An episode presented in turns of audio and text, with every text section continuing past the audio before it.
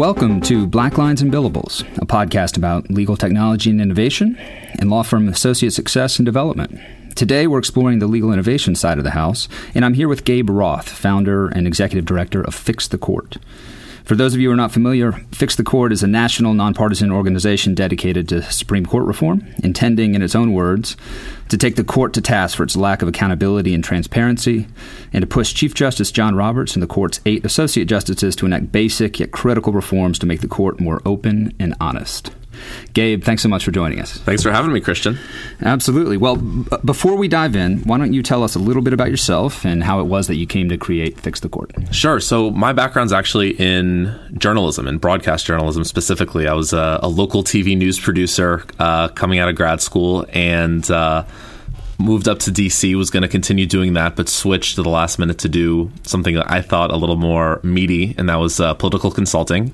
And I've been doing that for about a decade now. Uh, had all sorts of clients on uh, energy, environment, healthcare, education, uh, doing everything from lobbying to PR to research and, and op ed writing. And the last place that I worked in DC had all these clients that had issues that eventually came before the Supreme Court. And it seemed to me incredible that in 2017, or I guess it was really 2014 back then, you weren't able to experience the court live and unfiltered unless you paid to fly to DC and get a hotel room and, and stand in line for sometimes six hours, sometimes six days. So I, I saw a need for a greater effort towards uh, pushing the justices to open uh, for broadcast specifically. And then over time, over the course of about six months, I realized that it wasn't just the broadcast issue that made the court uh, not modern and not accountable. So I added a bunch of other fixes, I like to call them, to, to try to push the court to be uh, more modern and to uh, activate best practices and transparency. And, uh, and here we are. Excellent. Uh, so, in terms of the project itself, kind of when did it get off the ground? Sure. What were the early origins, and kind of get us up to speed from day one through where we are today? Sure. So, so initially, I had this thing called the Coalition for Court Transparency, and that was really just focused on the broadcast issue, live audio and video from the Supreme Court. And uh, in, in exploring this issue, I had these panels with former solicitors general and uh, C-SPAN executives and uh, uh former federal judges, and I realized that it was, you know, instead of just having this one issue, I needed to ex- to expand it. So I went to the New Venture Fund, who was funding me on this one issue broadcast in the Coalition for Court Transparency, and I said, look, we need to see if we can expand this to, to, to other issues, and that included things like uh, the fact that the justices don't have a code of conduct. They're the only federal judges that are not required to follow the code of conduct for U.S. judges. Uh, they don't. Uh, have to file their financial disclosures online and they don't have to mark off their tra- uh, travel and stock sale until much later than the rest of the federal government. They don't tell us what their public appearances are. They they can own all sorts of different uh, stocks and don't give reasons for recusal. So there are all these issues that just make the Supreme Court behind this. Uh, or the the the uh, the leaders in opacity in the uh, in the in the federal government it, it all just came together in in, uh, in October of 2014, and and it was about a month's worth of discussion, and, and all of a sudden, you know, we I, I launched in, in mid November of 2014 with these ads in the metro uh, and a few metro stations across DC, and it had these nine different columns, and it said. Uh, uh, who is uh, the most powerful, least accountable in, in, in Washington. So that was for a week, and you, I think, went to most-least.com. Uh, that was the, the website. And then after a week, all those nine columns turned into the faces of the nine justices and all the different issues that I mentioned in terms of ethics and recusals and public appearances and broadcasts. Those issues were like little bubbles around the justices. So um, and actually, one of the sons of the the, the, the justices told me once that uh, it, it, he was never so scared of his father as seeing his face uh, in the metro like that, looking like a lo- looking like a supervillain. Is what to, to, quote him directly. I won't say which justice that which justice's son that was, but that was a little bit. Uh, strange and I guess maybe uh, uh, a compliment. I don't know. Anyway, so so so yeah. So so we start off with all these issues, and there's just like different tracks in terms of how to get them uh, activated, right? So just to take one for example, the financial disclosures. The justices are like all other federal officials, part of that post Watergate law that says you've got to put your finances in a form and give it to the public every year. That's been around since about 1978, but they're not put online. So I get them every year, and I put them online myself. Um, but you know, I've been constantly working with the Committee of Financial Disclosure at the Administrative Office of U.S. Courts, who's in charge of getting these forms and saying, "Look, you need to do something better." And this past year, they've given out thumb drives to everybody. So with with the disclosure forms on with the disclosure reports on them. So so so just each sort of each fix has its own track in terms of who I got to lobby, who I got to meet with, who I got to spend time talking to and explaining the issues and and there's different ways to put pressure on each branch and sub branch of government and and that's sort of how it goes from on a day-to-day basis. Excellent. Well, that, I think that's a great tangible kind of example of an issue just just to set the stage for our listeners and, and, help them kind of in their mind's eye understand the breadth of the project. Let's quickly at like a thirty thousand foot view tick through the the, the so called fixes on the website. Um, and based on the my my research, you've got six buckets. Is that right? Yes. Okay. Yes. So there's so there's broadcast access is, is the first one.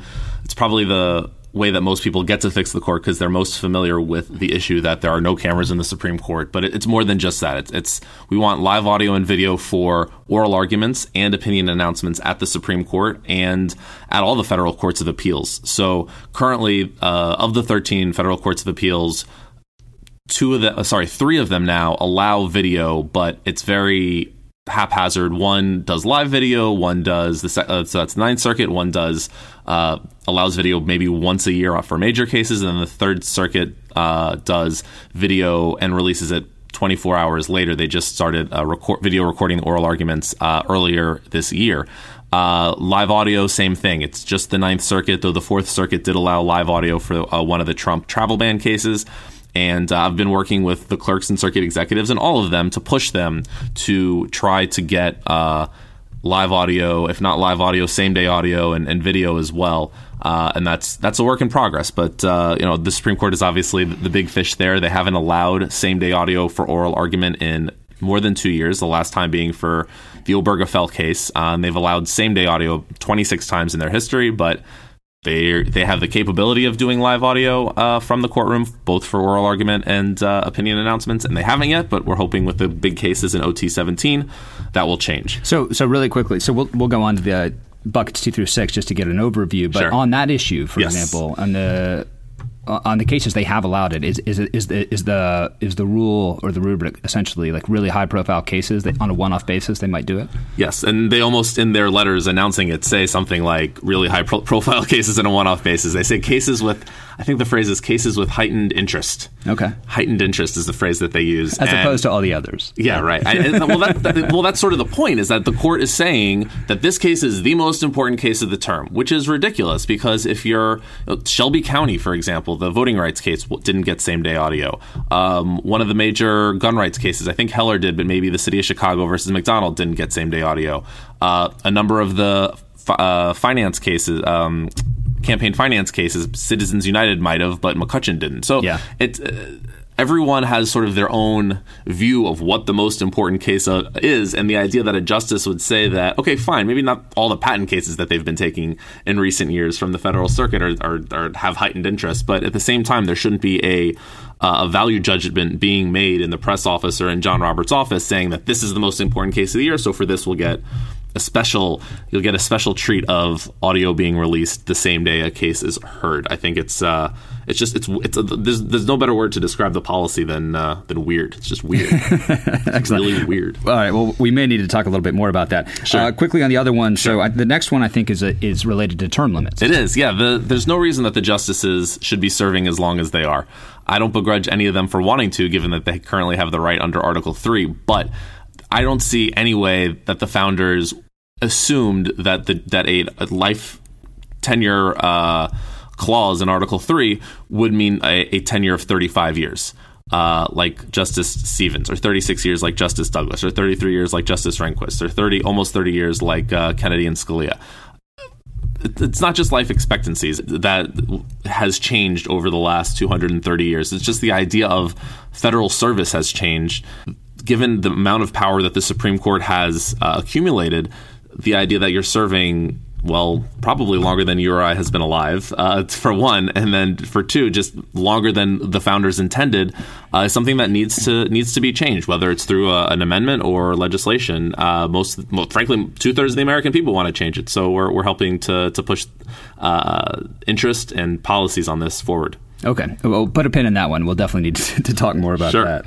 Um, the next one I think is code of ethics, which you talked about yeah, at the, the, beginning. Exactly. Yeah, the justices are the only federal judges that aren't required to follow the code of conduct for U.S. judges. Uh, relatedly, perhaps stocks and recusals. Yeah, they don't r- explain why they recuse from cases. So they get about seven thousand petitions each each year, have about two hundred recusals at the cert stage and usually about half a dozen recusals at the merit stage. And generally, you can find the reasons for the conflicts of interest. I mean, if Kagan recuses, it's probably because she worked on the case when she was in the Solicitor General's office. If Breyer, it's probably because his brother's a federal judge in California and he heard the case. But it's not always cut and dried, and they make mistakes. Yeah. Every year, they're making mistakes in terms of recusing from cases that they shouldn't be recusing from because there's a mess up on their conflict sheet, or they're not recusing from cases and then and then what happens, right? There's really no recourse. So they sometimes apologize, but they shouldn't be making the mistakes at all. And I think if they explained their recusals, they would they would be a little bit more attuned to what their potential conflicts are. Okay, well, that, that I think that certainly has to be true, right? And that's Yeah. an interesting issue. Uh, bucket five, um, financial disclosures, very related,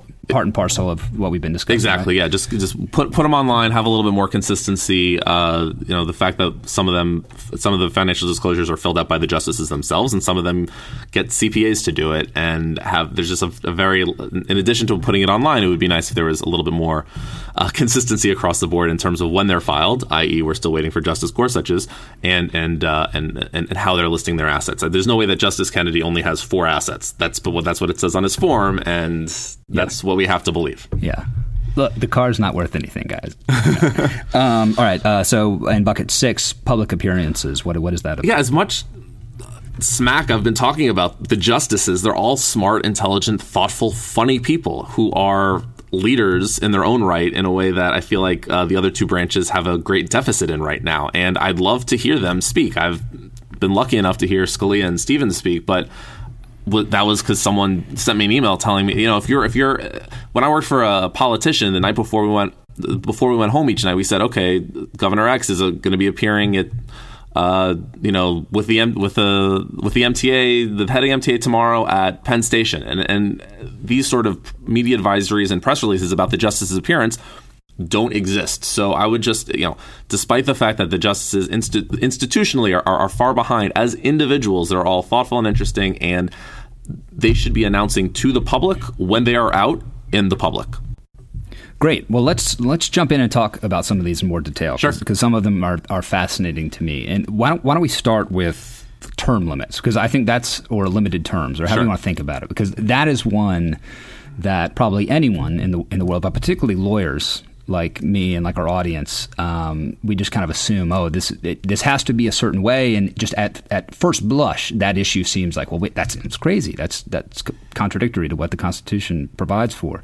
Um, tell us a little bit more about your thinking on that front, and also talk about I, I when I reviewed um, Fix the Court's materials online and the Term End report, and was thinking about this issue there were some things that came up that, from a policy perspective, were actually very interesting and intriguing to me. So why don't why don't we eh, delve into those, and, like the, the, the specific timelines you- you, guys you talk about and, and some of the collateral effects. Sure. So our proposal is legislative based currently. I think that there is an argument to be made that you say, look, Article 3 guarantees federal judges judicial tenure for life. However, only 18 years of which is what we believe shall be served on the Supreme Court. And th- there are a lot of different legislative proposals. Fix the Court has one that w- we released with uh, about two dozen law professors uh, earlier this year. There's been a number over the last 10 years um, is when this move for a legislative change has been uh, popularized. But even, I mean, even in the 1950s and, and, and sometimes in the 1930s, there have been some efforts here and there to try to do it statutorily. But the idea is that you would have a new justice come on the court every two years nine times two is 18. After 18 years, a justice would rotate off and, and a new one would be on. And the idea with that is that, look, you know, Americans are working longer and longer, and there are things to be done as a federal judge in retirement. Just look at what Sandra Day O'Connor is doing. She's heard a few cases in the Ninth Circuit. She started iCivics, which is a great civic education organization. John Paul Stevens is writing books and giving speeches. David Souter has heard hundreds of cases sitting in the First Circuit. So the idea of riding circuit, which is akin to what I just described with those three justices, uh, while it went out of favor uh, about a hundred, a little over hundred years ago, but the justices shouldn't just be getting uh, death penalty petitions from the circuits that they're overseeing, they should also, whether now or after 18 years of tenure, I think it would be great for them to actually go and sit by designation on the Fifth Circuit or the Ninth Circuit or the Eighth Circuit, and and really uh, and, and show leadership that again I think is is would be very helpful from a mentorship perspective, from a jurisprudence perspective, uh, and and and I think that an 18 year term would give uh, the opportunity for them to do that. Yeah, so that was that was something that that's jumped out at me. I, I was originally focused on some of the. Um, I don't know some of the political circus aspects of it and trying sure. to nip some of those in the bud. And we'll talk about that in a second. But but the idea that you could start to fertilize the circuits with some of this incredible expertise uh, by having justices on the back end of their tenure of the court go back and start sitting more mm-hmm. regularly on on circuit courts by designation.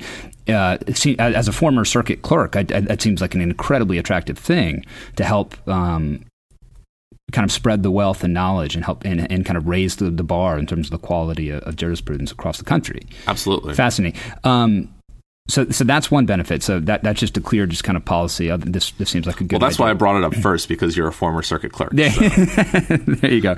Um, let's talk about just what where I think the mind goes initially when you start talking about this sort of thing. Sure. Part of the motivation here, as I understand it, is trying to is recognizing the ridiculous. I don't I don't know if we have an explicit rating on iTunes. I don't know. I don't know what language, uh, junk show that this that, yeah. that, that, the Supreme Court nomination process can be. And yes. it's turned into it, it, almost such. It, kind of, there's a lot of gamesmanship that happens. Absolutely, I feel like it gets worse each time. Okay, so just, so let's talk a little bit about that. And, and how does like how, do, how does your 18 year proposal having a new justice every two two years on kind of a regularized schedule? How how might that affect?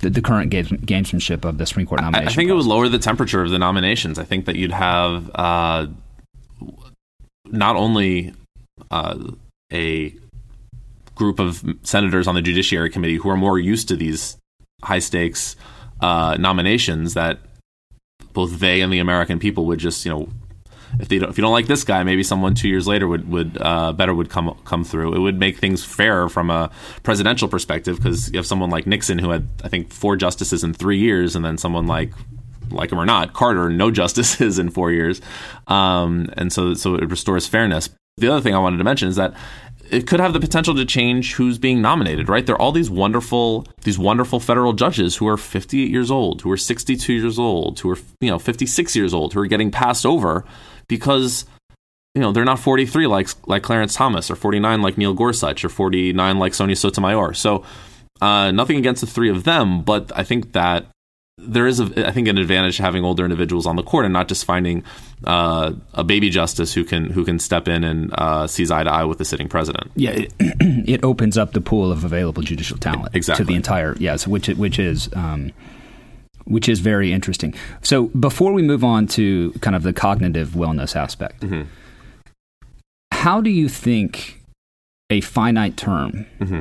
of 18 years or any other duration, but let's think about 18 years, would affect the jurisprudence. And by this, I mean, you know, for example, there are some there are some recent examples, Justice Stevens, mm-hmm. Justice Kennedy today, where you have justices that may have been identified with a, you know, were nominated by a president of a particular party, or may have exhibited early in their tenure some sort of partisan inclination on certain rulings that maybe have moderated over time.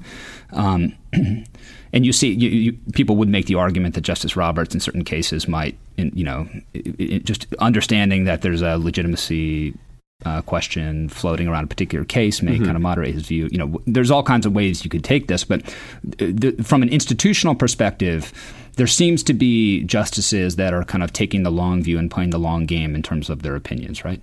And and how do you think this sort of proposal, if these guys were coming in and out, uh, men and women coming out 18 year terms, sure. how might that affect the way they rule, or whether they do moderate or evolve over time? Anything like that? I, I think It's hard to know, and and I, I do agree that that is that is something that is a little bit of a challenge in terms of our proposals. That there's look, there's no way to know it. There's no way to to game it out. I don't think any theory of, uh, of of political science necessarily bears it out one way or the other. But I think that it's possible, and my hope is that they just be a little bit more circumspect in their in, in their in their desire to move the law uh, rather than because they know it could bounce back the other way.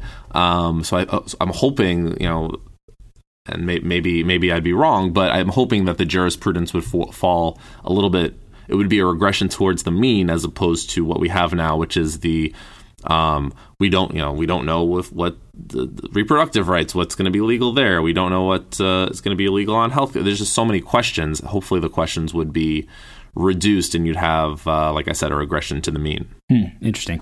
Um, so one of the other obvious kind of uh, aspects of this limited term kind of fix is is about you know preventing justices from growing very old yes. in office and you know just a fact of human life that towards the end you know your mental you know your mental acuity just degrades um, I, I remember hearing stories I, I can't remember if it was while I was clerking or just from other clerks after my clerkship. But I, you know, you you hear stories Absolutely, about yeah.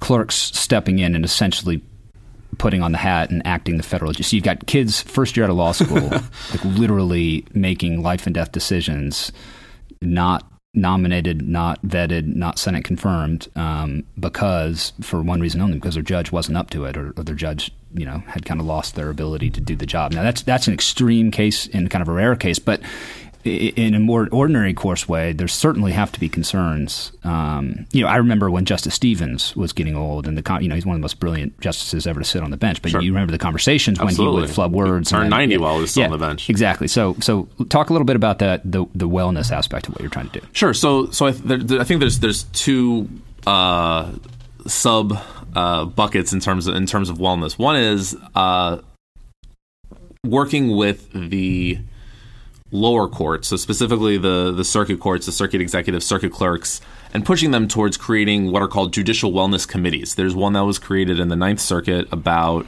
I think, 18 years ago now.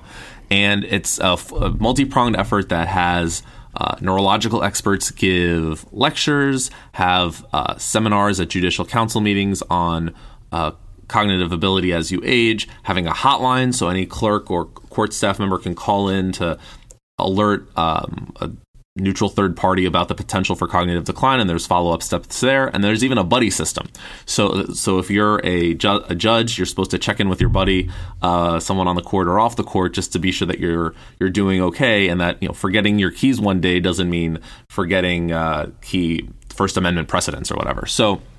I think that, that that model is great, and it's something that I've been pushing the other federal circuit court of appeals to adopt. And, and uh, it has been adopted in, in, the 10th Circuit and the 5th Circuit and the 3rd Circuit. The 1st and the 6th and the 8th are all working on theirs. So, so it's something that we're moving towards. And as much as there are going to be, it seems like, for the, the, foreseeable future, all these vacancies on the federal bench. That means that senior judges are being pulled back into service more frequently, and we want to be sure that uh, instead of uh, th- that these judges and just really anyone who who has uh, who is an Article Three judge, life tenure judge, is capable of doing their job to the best of their ability. So that's the first thing. The second thing is it's hard to get the Supreme to figure out ways to get the Supreme Court to sort of buy into this uh, argument of judicial wellness. There's uh, the Judicial Conduct and Disability Act of 1980 doesn't really cover the justices. There was something called the Breyer Commission report, which talked about aging judges tangentially. That came out in 2006. That doesn't talk about the justices.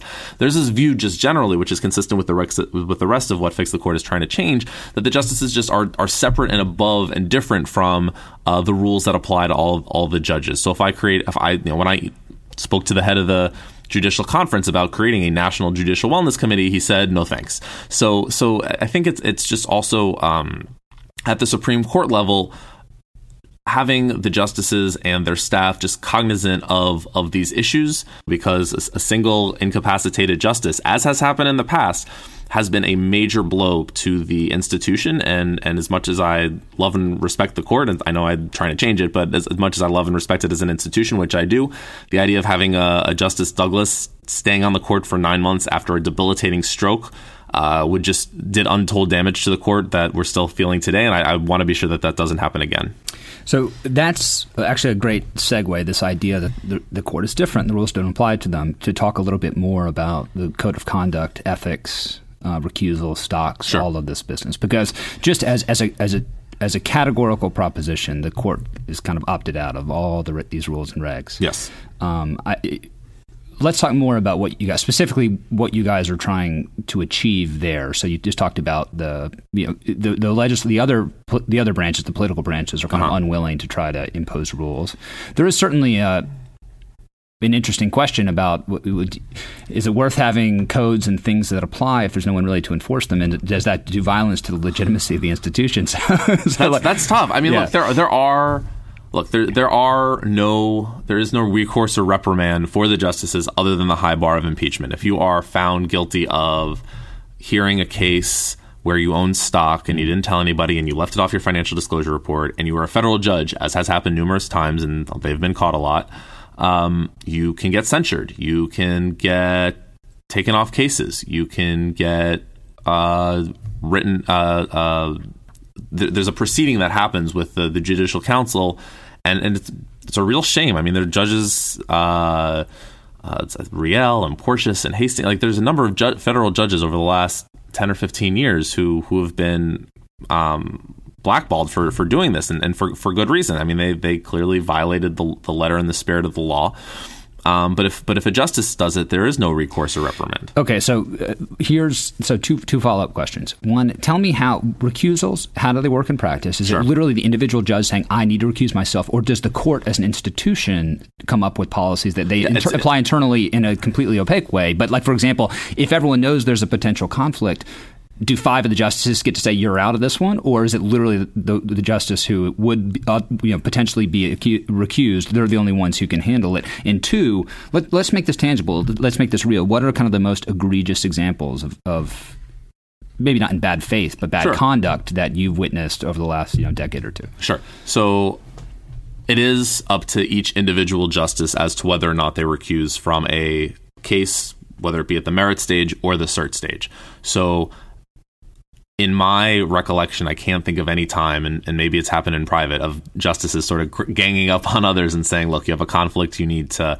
If anything, it's the opposite. When uh, Justices Thomas and Kagan were asked to recuse on the Obamacare case, Justice Roberts defended them and said, look, we have these standards. I mean, there is a law, it's 28 USC 455, if you want to look it up at home, that says if you have a financial interest in a case, you have to recuse. If you if you have a a, a relative uh, uh, that was involved in the case, either at a prior stage or at the current stage, and you're a justice, you have to recuse.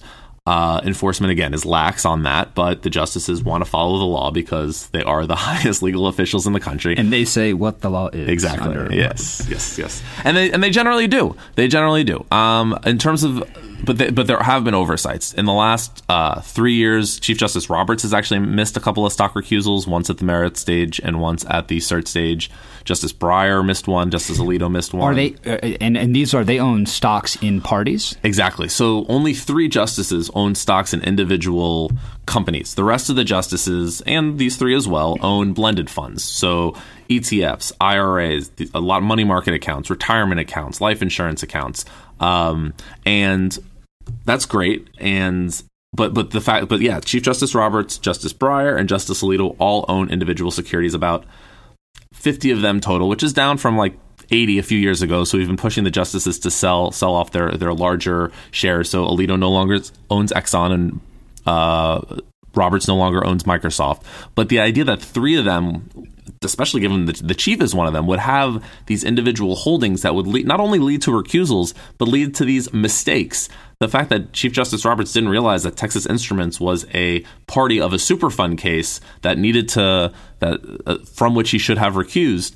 Um, it's, it's kind of a big deal. I mean, the, the, they're only the second you have a justice off of a case, that's leads to the potential for a tie, or maybe there's not a fourth vote for granting cert. So there are a lot of collateral effects down the line. And instead of owning these individual stocks, what Fix the Court wants is for them to put their money into a blind trust or to just divest from individual securities from the time that they're they're on the bench. And, and just to be clear, since there, there has been some equivocation or, or lack of clarity recently about what a blind trust actually means. Sure. So the idea here is they could they could own individual stocks, but only if a third party is is choosing those stocks on their behalf, and they have no visibility into what actually companies they're owning. Is that how that would? Yeah, and I look, and the thing is, is that it's it's possible that Justice Roberts sees that example, didn't know that he owned Texas Instruments because he's kind of got a busy job. I mean, he's got three months off during the summer, but he has a, a, a busy job, and he's probably deputizing someone to set up an E-Trade account for him that he's not managing on a day-to-day basis. But at the end of the year, he's got to put what stocks he owns in a form uh, that the Supreme Court said is a legit form to have to fill out. So you see that, and you're just like, well, how do you sit on the Texas Instruments case if you own if you own a thousand shares in Texas Instruments? That's crazy. So there, these are this is just sort of these types of unforced errors that the court you know, that, that aren't look. To, there's an article in USA Today last week talking about how the Supreme Court is a one branch that seems to work. And most of the times it does, but they're not helping themselves out by having all these unforced errors that over time are is eroding its legitimacy and our faith in the institution. So I'm this is what fix the court is. I'm saying to the justices, look, you're doing great, but you're sorry, you're doing good, but you could be doing a lot better. And one of those things is not owning individual stocks when we've got so many other different ways to invest uh, in the markets these days.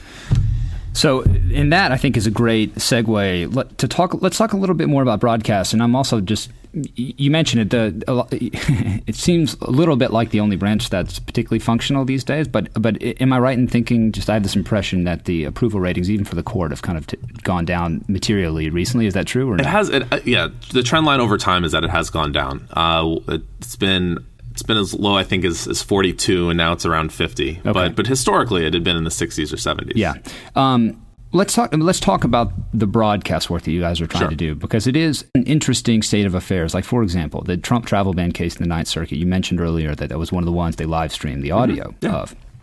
I listened to it along with I think how many 1.5 million people. Yeah, C-SPAN ran it live, so that was I don't know. We got their ratings that night, so it was. Uh, so about 1.5 million people tuned in to CNN that night to watch it, and then you've got hundreds and hundreds of thousands. The numbers are hard to find, but even just on the, the Ninth Circuit website itself, I think it was 137,000 web uh, uh, streamed it, and then all these other websites linked to it, and and so it's hard to know the, the numbers, but we're talking a, a, large chunk of the country was paying attention. So that's that's extraordinary. And one of the things that I was I remember thinking, I was I was listening to it and making dinner, and I remember thinking at the time how how valuable it was for people to be hearing it What'd because, huh? What'd you make? I have no. I can't remember.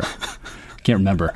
Um, but I taco bowls probably. This, I thought I thought I was here for a culinary podcast. exactly. So, you know. um, uh, I remember thinking at the time it was extraordinary and valuable, not just because it was an interesting and high profile case, but because to the to the extent the court is a subject of criticism, it's also it's it's often because people think they're just playing political football and making policy decisions. And you know, you could there are some cases in which you could pretty fairly take that view. You have the one-off Bush v. Gores that come around, sure. But by and large, justices are making decisions based on precedent. And, and, in fact, a lot of these decisions, and this is what I think is the valuable part, are driven not by some underlying factual determination. A lot of it's about jurisdiction. A lot of it's about procedural aspects that are very, very complicated.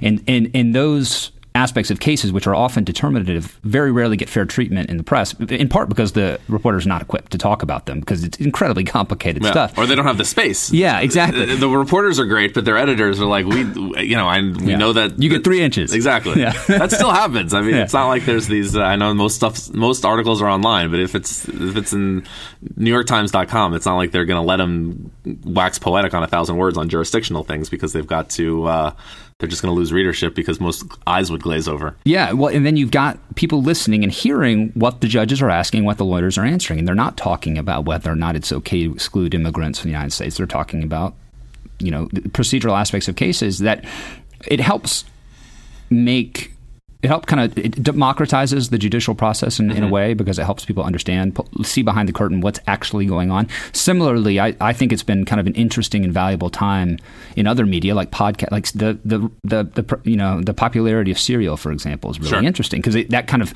makes real some aspects of the criminal justice system that people really don't engage with uh, uh, also thinking about like how to make a murder or making a murder on Netflix. Same sort of thing. Like it, I think there's a lot of interesting and potentially valuable aspects of getting people more directly engaged with the court. So, um, talk to me a little bit about the effects of broadcast access into into the Supreme Court or other courts. Kind of what what are you guys hoping to achieve? Uh, what, what from a policy perspective yeah. or like from a long long term perspective? What what are we looking to do? Education for me, it's it's about it's about civic education. It's understanding how the justices operate, how oral arguments operate, how you've got two intelligent attorneys arguing their hearts out for 30 minutes potentially However, we all know that it's a very hot bench at the Supreme Court nowadays. So yeah, Justice Thomas really doesn't let him speak. yeah.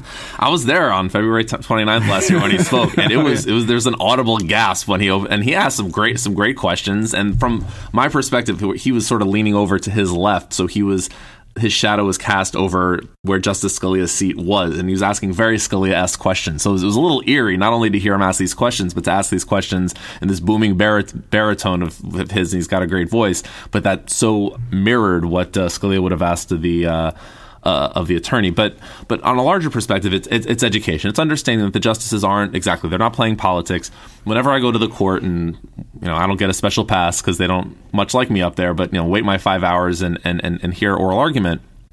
I'm I'm always shocked and, and taken aback how you know the justices sit by seniority. They don't sit by which by party. So you've got kagan and alito next to each other. You've got breyer and thomas next to each other. And and often just to use the kagan and alito example justice kagan will ask a question and justice alito will be like oh yes good point. Well, well let me ask a follow-on question. And that that sort of back and forth and give and take happens often very often almost every oral argument at the court.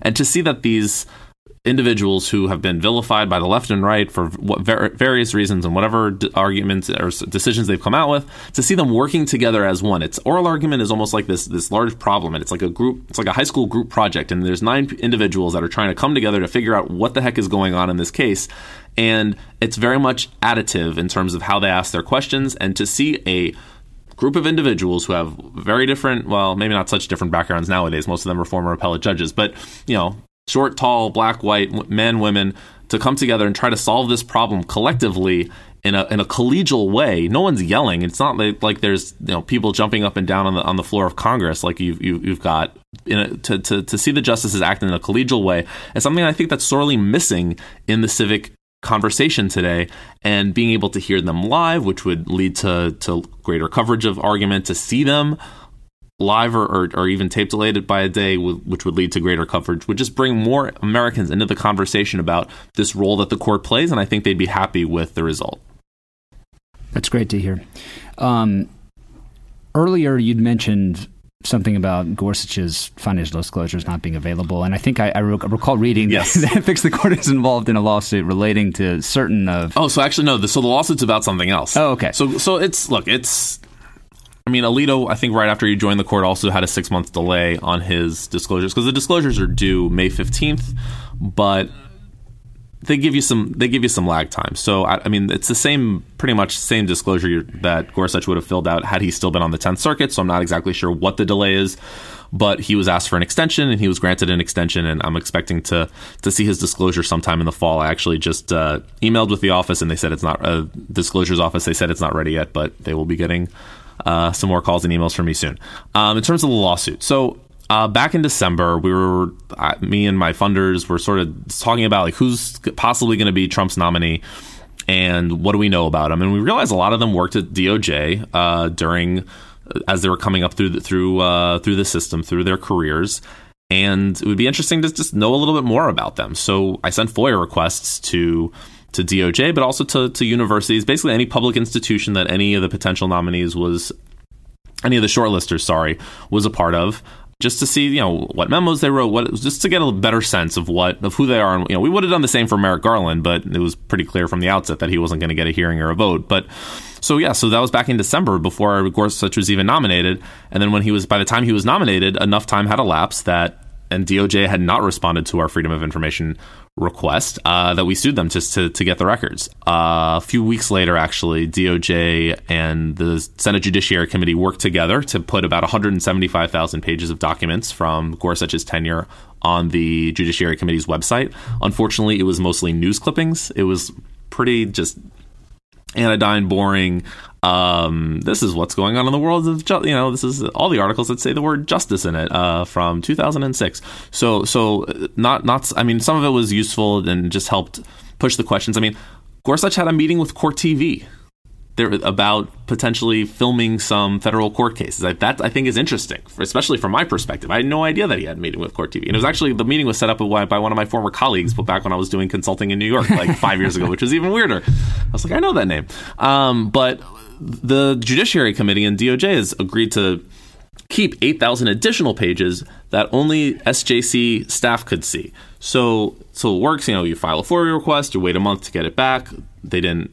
Um, DOJ didn't respond to fix the court within a month, so we sued them. So now it's litigation in, in the DC district, and basically, uh, DOJ has until um, September 1st to get us a Vaughn index, which will just go through and sort of say what all the, all those documents are. I'm not look, I'm not looking for any bombshells. I'm not trying to denigrate Gorsuch in any way, but the idea that DOJ would um, stonewall us on a very basic freedom of information request just is not good. Is not a good look, especially given all the stuff that DOJ has to deal with nowadays. Um, and and and so we're gonna keep you know pushing it to the end and and and just saying, look. Uh, uh fine, you want to do this with Gorsuch, he's on the court, but whoever the next nominee is, maybe you can be a little bit quicker and we don't have to go to litigation to ensure that all the public records are accessible to the public. Yeah.